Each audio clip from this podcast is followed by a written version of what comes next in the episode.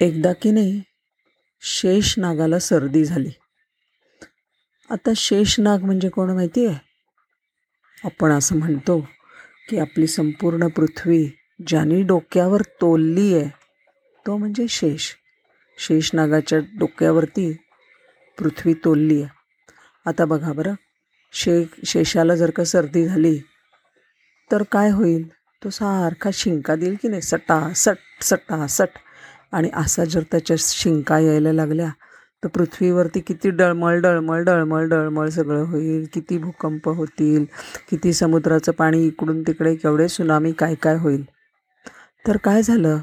ह्या सर्दीमुळे शेषनाग भयंकर शेषनारायण भयंकर आजारी झाले व्यतीत व्यथित झाले अगदी अशक्त झाले. दिवसेंदिवस त्यांची प्रकृती खालावत चालली. वरती पृथ्वीचा त्यांना भार व्हायला लागला. हळूहळू डगमगायला लागले. हे बघून एक दिवस शेषाला भगवंतांनी विचारलं शेषशाही भगवान आहेत ना? भगवंतांनी विचारलं तुझी प्रकृती दिवसेंदिवस खूपच खालावत चालली आहे रे. तर ते म्हणले शेष म्हणले हो ना. भगवंताला सुद्धा सारखं डुकडुक डुकडुक व्हायला लागायचं ह्याच्या सर्दीनी ह्याच्या आजारपणाने. नीट बसता येईना. लक्ष्मी पण म्हणाली अहो काय झालं शेषाला? बघा ना जरा. आणि काय झालं? भगवंतानी मग नंतर देवांचं वैद्य जो अश्विनी कुमार त्यांना बोलावलं आणि शेषाची प्रकृती दाखवली. त्यांनी सांगितलं अमुक एक वनस्पती इतके दिवस मधातून औषध बनवून घ्या त्याचं चाटण घ्यायचं बरं का? त्याप्रमाणे काय झालं? शेषाने औषध घ्यायला सुरुवात केली. आणि सांगितल्याप्रमाणे औषध घेतलं सुद्धा.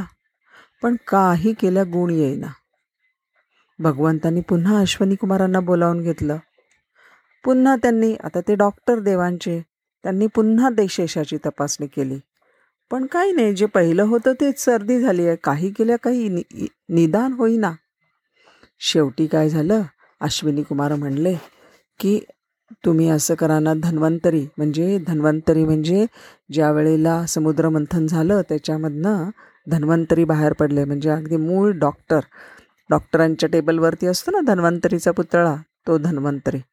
तर धन्वंतरीला भगवान शेषाच्या प्रकृतीच्या बाबत चौकशी करायला त्यांनाच बोलवा. तेच देतील औषध. धन्वंतरी स्वतः आले. आता काय? श्री विष्णूंनी बोलावल्यावर धन्वंतरी आले आणि मग शेषाच्या प्रकृती त्यांनी बघितली तपासून बघितलं. म्हणले काय दिली आहे औषध? तर अश्विनी कुमारांनी दिलेली औषधं सांगितली. आणि असंही सांगितलं की औषधाचा काहीसुद्धा गुण आलेला नाही.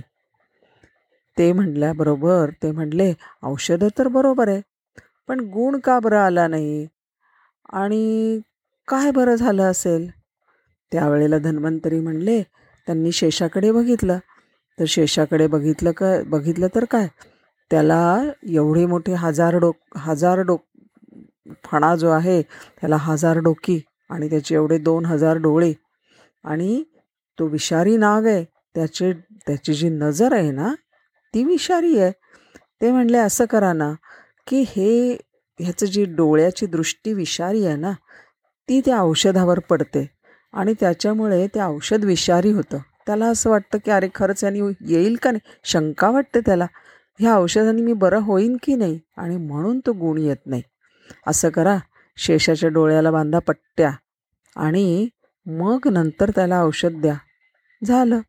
शेषानागाच्या डोळ्यांना पट्ट्या बांधल्या सगळ्या आणि औषध दिलं.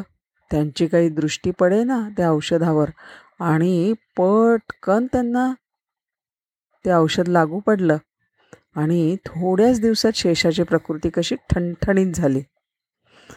तर हे कसं आहे ना ही झाली शेषनागाची जसं आहे तसंच आपल्याविषयीसुद्धा आहे बरं का? आपल्याला सुद्धा एखादी गोष्ट कळत नाही आपल्याला समजायची असते अभ्यास करायचा असतो आपल्याला काहीतरी एखादी कला शिकायची असते आपल्याला ड्रॉईंग करायचं असतं आपल्याला काही काही ना काहीतरी नाच शिकायचा असतो किंवा आणखीन काही वेगळं वेगळं शिकायचं असतं पण ते आपण पटकन शिकत नाही. ह्याचं कारण काय माहिती आहे का? कारण आपल्या डोळ्यांनी आपण सारखं बाहेरचं दुसरं काहीतरी बघत राहतो. आपण दुसरं बघतो आपण टी व्ही बघतो आपण वेगळ्या वेगळ्या प्रकारचे टी व्हीवरची कम्प्युटरवरची गेम्स खेळत राहतो आपण सारखं काही ना काहीतरी सिनेमे बघत राहतो किंवा बाहेर फिरायलाच जायचं म्हणतो किंवा काही ना काहीतरी जे आपलं काम आहे ते सोडून दुसरंच काहीतरी करत राहतो. आणि म्हणून आपल्याला ते कौशल्य प्राप्त होत नाही. म्हणून आपल्याला त्याचं फळ मिळत नाही. आलं का लक्षात? तर त्याचप्रमाणे शेषनागाचे ज्या वेळेला डोळे बांधले इकडे तिकडे बघू नको त्याबरोबर ते औषध त्याला लागू झालं. तसं आपलीसुद्धा दृष्टी इकडे तिकडे जाणारी जी आहे ना ती जर आपण थांबवली की आपल्याला जे पाहिजे ते मिळणारच कारण त्याच्याकडेच आपली आतली दृष्टी लागू राहते. ठीक आहे तर भेटूया लवकरच.